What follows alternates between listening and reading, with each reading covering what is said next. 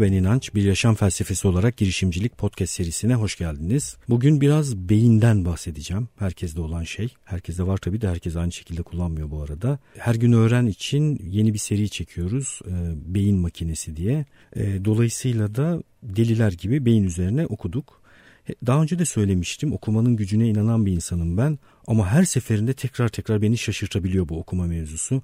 Mesela beyin üzerine bu kadar çok şey okuduktan sonra hemen kendi yaşam pratiklerim değişmeye başladı. Çok güçlü fikirlerle karşılaştım ve daha önce sezgisel olarak doğru yaptığım birçok şeyin beyindeki temellerini keşfetmeye başladım. Daha önce çok zorlandığım bazı şeylerin niye zorlandığımı daha çok anlamaya başladım. Sizlerle de bir miktar paylaşmak istiyorum. Öncelikle beynin el modeliyle başlayacağız. Ee, sağ elinizi kullanmanız gerekiyor beni dinlerken bu beynin el modelini birlikte yapabilmemiz için. Ee, beynin el modelini aldığım uzmanın ismini e, inançayar.com podcast sekmesinde paylaşacağım. Şu an hatırlamıyorum not da almamışım. Beynin el modeli beynin işleyişini çok basit bir şekilde anlatan bir model.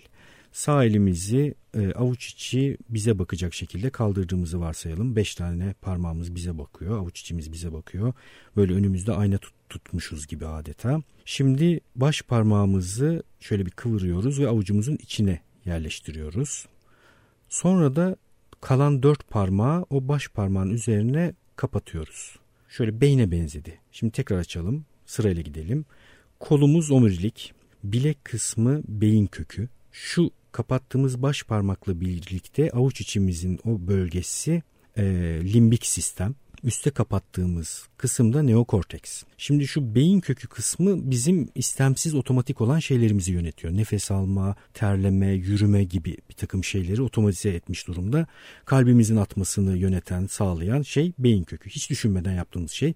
Hayvanlarda da ortak olarak bulunan bir nokta. Baş parmakla birlikte kapattığımız limbik sistem ise içinde amigdala da var. Duygu yönetimi, işte bir takım hafızaların kaydedilmesi, kontrol edilmesi gibi çok temel işleri yapıyor. Ee, en içeride bulunan bu kısım hayvanlarda da ortak olarak bulunan bir kısım. İnsana özel olan kısım ise şu, şu dört parmağı kapattığımızda tırnakların bulunduğu öndeki küçük bölge prefrontal korteks denilen kısım. İşte bu kısım daha önce de bahsettiğim yönetici işlevlerin yürüdüğü kısım. Yani düşünmek, karar vermek, hafızaya bir şeyi çağırmak, bir şeyi ezberlemek, bir şeyin yapılmasına engel olmak gibi fonksiyonları bu prefrontal korteksle yapıyoruz. Şimdi önemli olan nokta şu. Dürtüsel davranışlar ve duyguya yönelik davranışlar limbik sistemden geliyor.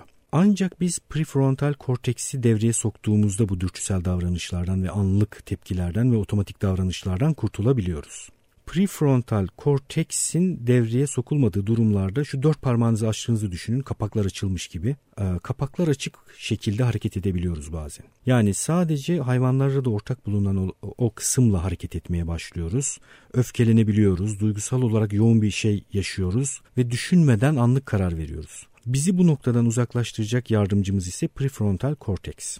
Prefrontal korteksin özelliği şu çok enerji harcıyor. İnsan olmak onun için çok zor. Yani dürtülere dayanarak bir şekilde hareket etmek, e, e, öfkeyle hareket etmek kolay. Asıl zor olan var olan bu durumu tespit edip, duyguları tespit edip sonra alabileceğimiz doğru aksiyonları almaya çalışmak. Bu prefrontal korteksin çok enerji harcaması nedeniyle bu kaynak kullanımını yönetmeniz gerekiyor. Mesela önceliklendirme en çok enerji harcayan işlerden bir tanesi. Yani çok yoğun bir günün içerisinde, ortasında ben şimdi ne yapmalıyım, acaba ne yapsam gibi bir önceliklendirme moduna geçmeniz çok zor.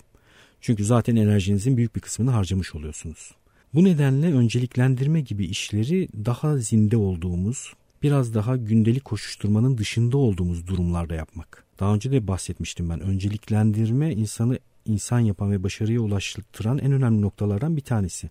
Çünkü önceliklendirme yaparken ne durumdayım, ne yapmalıyım, önce onu mu yapayım, yoksa bunu yapmak daha mı doğru, yoksa bunu hiç mi yapmamalıyım gibi bir takım kararları vermeniz gerekiyor. Bu kararları verebilmek için de çok yüksek beyin gücü harcamanız gerekiyor. İşte bu beyin gücünü harcayabilmek için biraz zinde olduğu dönemleri tercih etmemiz gerekiyor. Çok enteresandır. E, bu yine limbik sistemde olan amigdalaya da dikkat etmek gerekiyor. İnsanın kaçınma, bir şeyden kurtulma gibi reflekslerini işleten amigdala. Mesela diyelim ki bir yerde oturuyorsunuz, inanılmaz büyük bir gürültü duydunuz. Hemen düşünmeden ayağa kalkıp kaçmaya doğru konumlanırsınız. Gürültü artarsa hatta koşmaya ve kaçmaya başlarsınız nereye gittiğinizi bilmeden. Ya da bir yılanla karşılaştınız. Hemen amigdala devreye girer yine sizi kaçmaya hazır tutar. Vücuda adrenalin salgılar kaslarınızı daha iyi kullanabilmeniz için.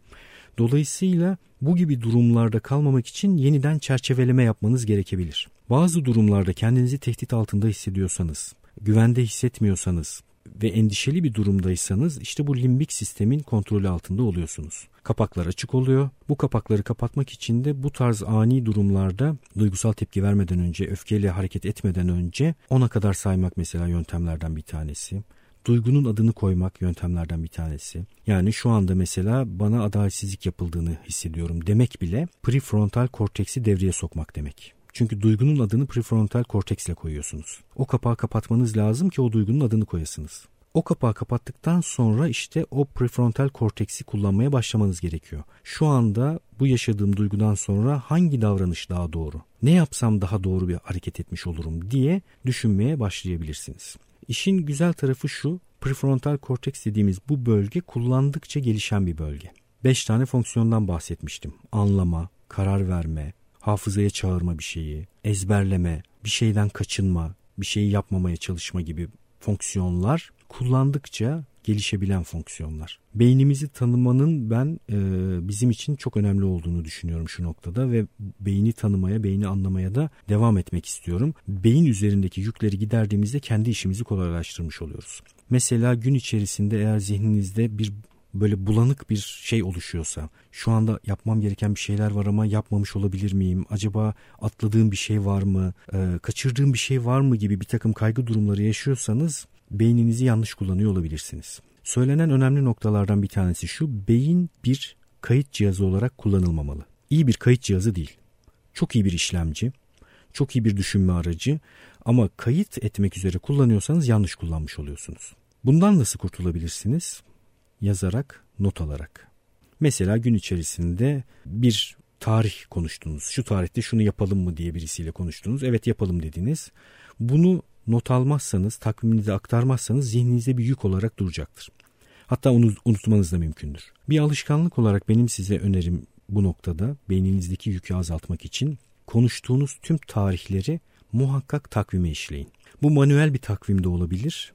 Ee, akıllı telefon kullanıyoruz artık hepimiz. Telefonumuzdaki bir takvim uygulaması da olabilir. Takvime atılmamış hiçbir şeyin bulunmaması beyindeki bir miktar yükü alacaktır. Bir sonraki önerim bir tane küçük yapılacaklar defterini muhakkak yanınızda taşımanız. Burada bir takım hatalar yapılabiliyor. İşte bilgisayarda bir liste tutuluyor. Bir tane büyük defterin içerisinde yapılacaklar yazılıyor. Bir tane küçük deftere yapılacaklar yazılıyor. Ofis masasının üzerinde bir başka yapılacaklar listesi oluyor. Bu kadar çok yapılacaklar listesinin içinden çıkmak mümkün değil.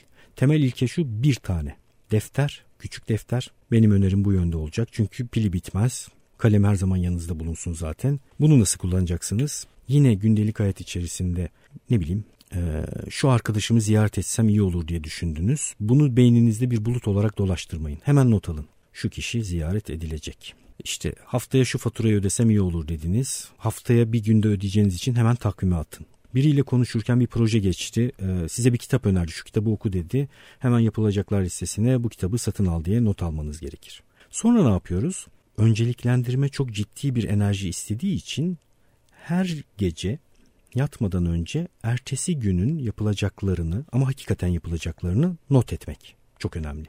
Ee, burada hakikaten yapılacaklar vurgusu yaptım özellikle. Ee, bazı yapılacaklar listeleri de şu nedenle hayata geçmiyor. Yapılacak yapılmayacak her şeyi onun içerisine yığmaya başlıyoruz. Yığmak yerine bir genel liste olur. Yani her şeyin içerisinde bulunduğu liste. Bir de bizim ertesi gün muhakkak yapacağımız şeylerin listesi bulunur. Bu küçük listeye yani ertesi gün yapacağımız her şeyi yazdığımızda her şeyde takvimimizde olduğunda ertesi sabah beynimize yük bindirmeden uyanmış oluruz. Sonra yapmamız gereken nedir? Mümkün olan en kısa sürede bu yapılacaklar listesini eritmeye başlamak gerekir. Bunun için de çeşitli öneriler var. Bazısı diyor ki en zor yapılacak olanı seç. Ben onu e, buna katılmıyorum. Ben daha çok şu yöndeyim. En hızlı yapılabilecek, en kolay yapılabilecek olanı seçin. Nedeni şu. Bir şeyi yapıp listeden sildiğinizde beyninizde ödülle ilgili bir bölge var. Bir ödül hormonu salgılıyorsunuz. Yani daha mutlu oluyorsunuz. Sadece o şeyi yaptığınız için ve o şeyi çizdiğiniz için kendinizi daha iyi hissediyorsunuz. Bir sonraki yapılacak adıma daha kolay geçmenizi sağlıyor. Böyle yaptığımızda işte beynimizdeki yükün büyük bir kısmını yani kaydetmek için kötü bir cihaz dedik ya beyin. Kaydetmek üzere kullanmamış oluyoruz. O işi daha iyi yapan bir şeye yüklemiş oluyoruz. Deftere, kaleme yüklemiş oluyoruz. Böylece gün içerisinde ve hayat içerisinde ben acaba neyi kaçırdım, ne yapacaktım gibi bir zihinsel bulutla dolaşmamış oluyorsunuz. Eğer daha önce bu şeyleri yapmaya çalışıyorsanız öneri olarak tek deftere düşmeniz önemli. Bir de tek takvime düşmeniz önemli. Bunu yapmanızı öneririm. Bir de yine zaman yönetimiyle ilgili çok önerilen ilkelerden birisi şudur. Toplanma noktalarının azaltılması. Toplanma noktasından kasıt ne? İşte arabanın torpidosunda bir takım faturalar, belgeler vardır. İşte ofis masasında bir takım faturalar, belgeler vardır. Evde çalışma masasının üzerinde bir takım e, halledilmesi gereken işler vardır, dosyalar vardır. Cebinizde bir takım dosyalar, kağıtlar, işler vardır. Paltonun içerisinde, bir çantanın içerisinde, cüzdanın içerisinde e, kapıda posta kutusu vardır. E, toplama noktaları ile ilgili çalışma yaptığımda ben 25-30'a falan ulaşıyor insanların toplama noktaları. Optimum 7. 5 ila 7 arasında toplama noktasının bulunması gerekiyor. Toplanma noktasının önemine bir şeyi yapmaya kalkıştığınızda neyin nerede olduğunu biliyorsunuz böylece. 5 tane bakmanız gereken nokta var. Her şey orada. Ben bir şeyi unuttum mu, bir şeyi kaçırdım mı duygusu beyni yine kaç ya da savaş refleksine doğru götürüyor. Yani şu kapak açılmış oluyor, panik halinde oluyorsunuz. Yine beyin enerjinizi iyi kullanmamış oluyorsunuz. Bu defterleri ve toplama noktalarını e, yönettikten sonra eğer bu tarz şeylere ilk defa kalkışıyorsanız ilk başta yapmanız gereken bir şey daha var. Düşündüğünüz, hayata geçirmeye çalıştığınız, yapılması gerektiğini düşündüğünüz, yıllardır kafanızda dolaşan her şeyi listeleyin. Her şeyi ama her şeyi. Elinizde bir tane liste bulunsun. Sonra bu listeyi yavaş yavaş aksiyon listelerine yapılacaklar listesine dönüştürürsünüz. Eğer bu yöntemle devam ederseniz prefrontal korteksin harcayacağı enerjiyi başka yerlere kaptırmamış olursunuz. Bununla ilgili e, okuduğum kitaplardan bir tanesi çok iyiydi. David Rock'un Your Brain at Work yani e, beyniniz çalışırken, beyniniz iş başındayken diye çevirebiliriz kitabı. Orada çok güzel bir benzetme yapmış. Beyni bir tür sahneye benzetiyor. Aslında biz beynimizi kullanırken bir takım şeyleri sahneye çağırmaya çalışıyoruz. Bazıları düzgün girişler yapıyorlar. Antre denir buna e, tiyatro dilinde. Yani sağdan ya da soldan normal dışarıdan gelen bir veri girebiliyor. Bazen de beynimiz enteresan seyirciler sahneye çıkabiliyor. Seyirciler kimler? Bizim iç dünyamızdaki bir, bir, bir takım düşünceler, hafızalar. Onları sahneye çağırabiliyoruz. Sahne alanı sınırlı olduğu için sahneye çok fazla insanı çıkaramıyoruz. Onun için toplanma noktaları oluşturmak, yapılacaklar listesi oluşturmak, takvim oluşturmak önemli. Çünkü sahneye çıkmaması gereken bazı aktörleri doğrudan elemiş oluyorsunuz. Sahnede size yer kalmış oluyor. Mesela uzak bir hatırayı, uzak bir projeyi hatırlamak düşünsenize seyircilerin en arka taraflarında bir yerde. Önce onu aramanız bulmanız gerekiyor, çağırmanız gerekiyor, gelir gelmez, gelmesi vakit alır. Baya böyle hafızayı kullanmak zor bir iş. Onun için hafızayı sadece gerektiği durumlarda ve gerektiği kadar kullanmaya dikkat etmemiz gerekiyor. Bazen sadece bir aktöre odaklanmanız gerekiyor. Sadece onunla uğraşmanız gerekiyor. Ne bileyim bu dışarıdan gelen bir antre yapmış bir aktör olabilir ya da sizin içeriden düşünerek çağırdığınız bir aktör olabilir. Ona odaklanırken başka aktörlerin rol çalmasına müsaade etmemeniz gerekir. Sadece ona odaklanmanız gerekir. Karnınız aç diyelim ki aktörlerden birisi sürekli sahneye yemek yemek diye sıçramaya çalışırsa sahneyi kaptırmış olursunuz. Odaklanacağımız zamanlarda yine bu beynimizin sınırlı kaynak kullanımı ilkesine dikkat etmek lazım. Beyin kaynakları sınırlı olan bir e, ne denir? Beyin. Beyin nedir? Beyin bir organ. Organ diyebiliriz herhalde. Kaynakları sınırlı bir organ. Onun için dikkat etmek lazım. Yani enerji, yüksek enerji isteyen işleri yapabilecek durumda olmak gerekiyor.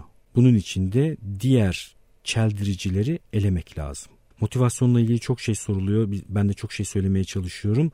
İşte bu tek tek yapılacaklar listesi oluşturup bunları yapmaya başlamak o motivasyonu sağlayan noktalardan bir tanesi. Çünkü bir işi bitirip üzerini çizdiğinizde dediğim gibi beyindeki ödül veren bir bölge size bir ödül hormonu salgılıyor.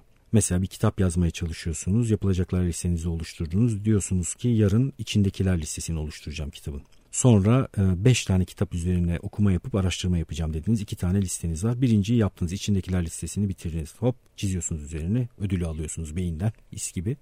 Sonra ikinci maddeye doğru devam edebiliyorsunuz.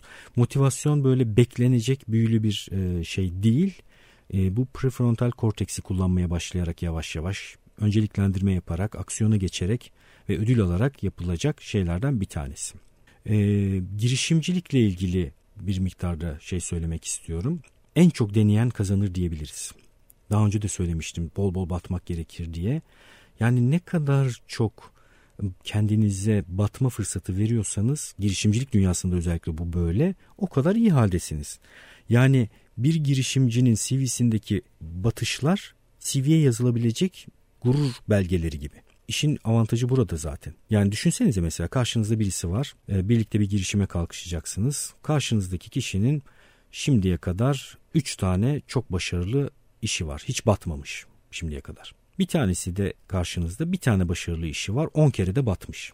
Hangisini hangisiyle ortaklık yapmak istersiniz? Ben olsam mesela bir tane başarılı işi olup 10 kere batanla ortaklık yapmak isterim. Neden? Çünkü 3 kere başarılı olmuş insanın bir şekilde batacağı bir gün gelecektir. Daha önce hiç batmamış, birlikte batabiliriz. Birlikte batmayı tercih etmek yerine başlangıç olarak ilk hedefimiz batmak değil elbette. Dolayısıyla batıp çıkmış, batıp, batıp çıkmış ve bu batış çıkışlardan ders çıkarmış, öğrenmiş biriyle yolumuza devam etmek daha anlamlı olacaktır. Israrla söyleme nedenim bu. Yani çok büyük şeyler düşünüp, çok uzun sürede hayata geçirilecek şeyler düşünüp, kendinizi felç etmek yerine gerçekten 3 ay 6 ay içerisinde sonucunu görebileceğiniz bir şeyi başlatmak sonra yoğun çalışarak emek harcayarak e, bu noktada sebat ederek ısrar göstererek sıkılarak hatta sürdürmek ve bitirmek çok değerli. Bitirdikten sonra o şey artık kendi değer kitlesiyle buluşabiliyor.